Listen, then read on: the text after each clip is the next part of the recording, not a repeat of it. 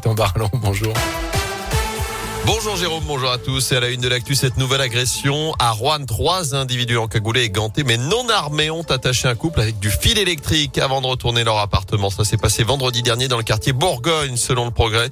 Les agresseurs sont repartis avec quelques centaines d'euros, des objets personnels également, des faits qui surviennent 15 jours seulement après cette très violente agression de la rue Mulsan. Déjà à Rouen, 3000 euros avaient été dérobés. Pour l'instant, aucun lien ne peut être établi entre ces deux affaires, selon le procureur de la République de Rouen, notamment euh, en ce qui concerne le mode opératoire avec une agression sauvage pour la première.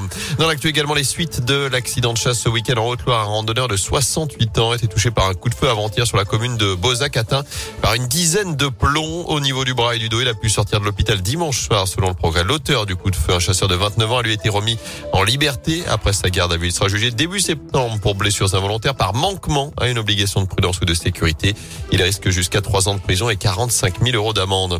Toujours en Haute-Loire, ils étaient 8 dans une une voiture volée. Un automobiliste de 19 ans a été condamné hier à 8 mois de prison ferme après cette course poursuite notamment sur la RN 88. C'était le 22 janvier dernier. Il avait avec lui 5 mineurs à bord, deux autres passagers majeurs avec des points de vitesse entre 160 et 180 km sur la nationale selon le progrès. Un contrôle positif également au cannabis.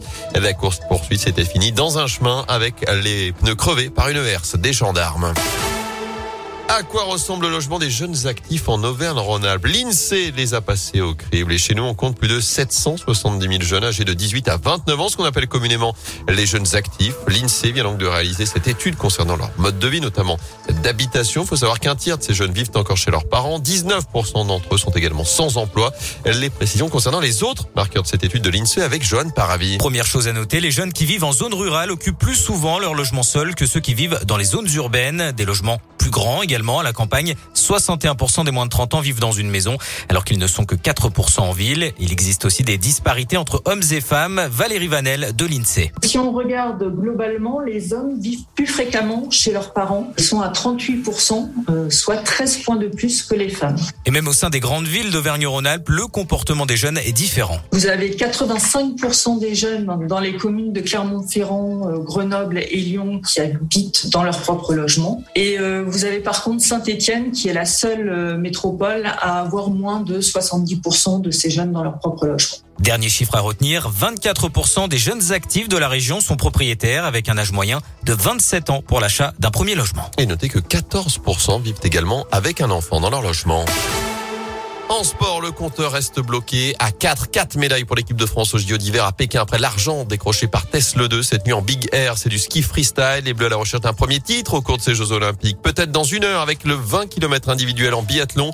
Quatre Français seront au départ, notamment les deux leaders de la Coupe du Monde, le Jurassien Quentin Fillon-Maillet, Élisée Roy, Émilien Jacquelin. En c'est une première mondiale chez nous. Quatre lions quittent cette nuit le zoo de Saint-Martin-la-Plaine.